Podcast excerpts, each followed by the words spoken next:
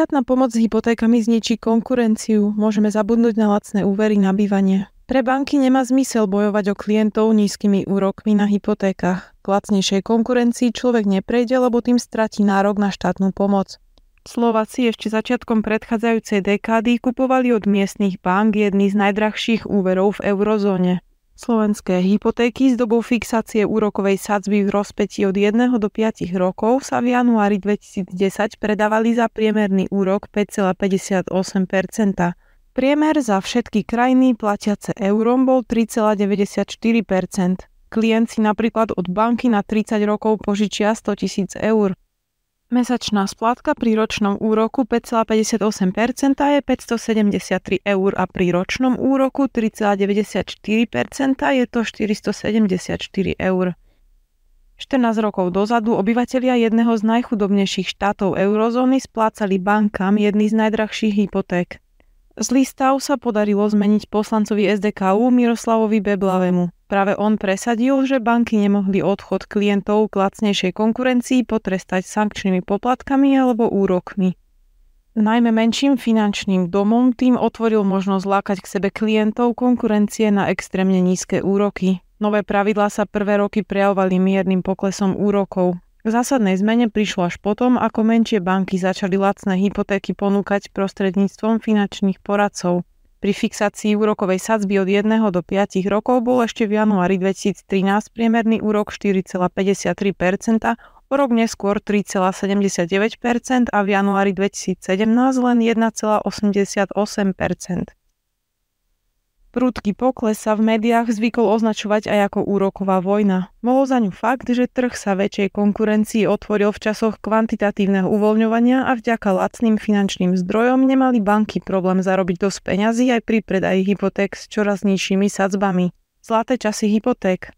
Historicky najlacnejšie pôžičky na bývanie prekvapivo priniesla pandémia. Európska centrálna banka na zatváranie ekonomík reagovala spustením kvantitatívneho uvoľňovania.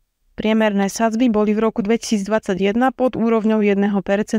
Akciové ponuky bank v tom roku priniesli možnosť požičať si peniaze za ročný úrok 0,5%. Bezprecedentné tlačenie peňazí spustili aj centrálne banky krajín so zachovanými národnými menami. V dánskej ekonomike sa dokonca na chvíľu predávali hypotéky za záporné sadzby. V našej ekonomike nemali požičky nikdy minusové úroky. Napriek tomu patrili slovenské hypotéky pred troma rokmi k jedným z najlacnejších nielen v eurozóne, ale celej Európskej únii. Dôvodom bol práve silný konkurenčný boj o zákazníkov. Zlatú éru lacných úverov ukončila vysoká inflácia. Európska centrálna banka v snahe zastaviť prúdky rast cien od júna 2022 do septembra 2023 zdvihla základnú úrokovú sadzbu z 0 na 4,5% Dáta zo slovenského finančného trhu ukazujú prúdke zdraženie úverov od januára 2022 do novembra 2023.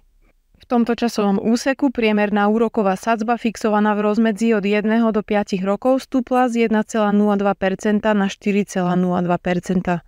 Tvrdé dáta sa zverejňujú s niekoľkomesačným oneskorením. Pri pohľade na aktuálne ponuky bank sa nové hypotéky predávajú za sadzby v rozpetí 4 až 5% Len pár finančných domov požičia peniaze za úrok nad 5% Súčasné ceny pôžičiek sú na vrchole. Európska centrálna banka avizuje, že úroky zvýši len v prípade výskytu nečakaných problémov. Finančné trhy dokonca už na jar tohto roku očakávajú znižovanie základnej úrokovej sadzby. Regulátor finančného trhu sa snaží krotiť tieto očakávania. Otvorene vysiela signály, že k zlacneniu úverov dôjde v lete alebo až na jeseň 2024. Nešťastný zásah slovenskej vlády.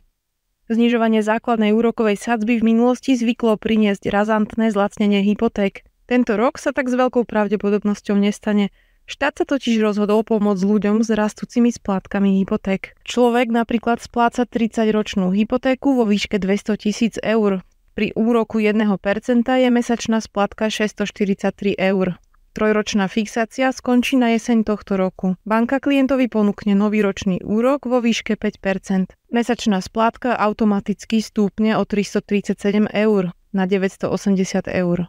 Logickou reakciou na takto razantné zvýšenie je odchod k lacnejšej konkurencii. Už dnes je možné získať hypotéku so 4% úrokom. Pri takto vysokej sadzbe bude mesačná splatka 871 eur. Napriek tomu sa odísť k lacnejšej konkurencii neoplatí. Dlžník síce bude v pôvodnej banke platiť mesačnú splátku 980 eur, lenže štát mu na jej splatenie príspeje 150 eur. Majiteľ hypotéky reálne zaplatí len 830 eur. Pri takto nastavenom systéme nebudú mať menšie banky motiváciu razantnejšie znižovať úroky. Aj tak nedokážu prebiť výhodnú ponuku štátom dotovaných hypoték. Výsledkom bude zakonzervovanie drahých úverov a vysoké zisky bank. Pred 14 rokmi štát začal pracovať na posilnení bankovej konkurencie. Výsledkom boli jedny z najlacnejších hypoték v eurozóne. V súčasnosti naopak začína brzdiť trhovú súťaž. Tento prístup v priebehu pár rokov s veľkou pravdepodobnosťou spôsobí, že slovenské hypotéky budú opäť najdrahšie spomedzi všetkých krajín platiacich eurom. Slovenské úvery nie sú drahé. Európska centrálna banka zbiera údaje o cene úverov v jednotlivých štátoch eurozóny. K dispozícii sú dáta za november 2023, ktoré zobrazujú priemer za všetky doby fixácie úrokovej sadzby. Slovenské banky predposledný mesiac minulého roku predávali hypotéky za úrok 4,06%. Priemer za eurozónu bol 4,05%. Najnižšia sadzba, len 1,96%, bola na Malte a najvyššia 5,89% v Lotyšsku. Slovenské hypotéky aktuálne nie sú extrémne drahé a štát nemá dôvod na masívne dotácie. V minulosti zvládli ľudia aj bez pomoci splácať vyššie sadzby ako dnes. Národná banka Slovenska zároveň upozorňuje, že podiel nesplácaných úverov je na historických minimách a väčšina klientov bank zvládne aj razantnejší nárast splátok. Štátna pomoc prináša aj ďalšie kontroverzie. Na peniaze majú nárok ľudia s hrubým mesačným príjmom do 2086,40 eur. V prípade dvojice splácajúcej spoločný úver na bývanie sa hranica posúva na 4172,80 eur.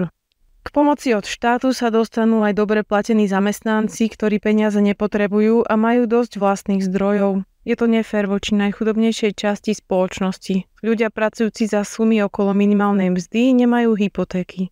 Napriek tomu sa musia skladať prostredníctvom daní a odvodov strednej triede na splácanie úverov na bývanie. Európska centrálna banka zdražuje pôžičky z jednoduchého dôvodu. Vyššie mesačné splátky prinútia dlžníkov viac šetriť. Obmedzená spotreba pritlačí na pokles inflácie. Dotovanie splátok ide proti tomuto cieľu. Aj z tohto dôvodu je slovenský rast cien za posledné mesiace takmer vždy najvyšší v rámci celej eurozóny. Pomoc dlžníkom je možné označiť aj ako morálne riziko – spomínanom roku 2021 analytici ľudí upozorňovali, aby využili časy extrémne lacných úverov a sadzby si fixovali na obdobie desiatich rokov. Vďaka tomu sa vyhnú problémom so skokovým zvyšovaním splátok. Dnes práve takíto zodpovední ľudia nemajú nárok na žiadnu pomoc od štátu.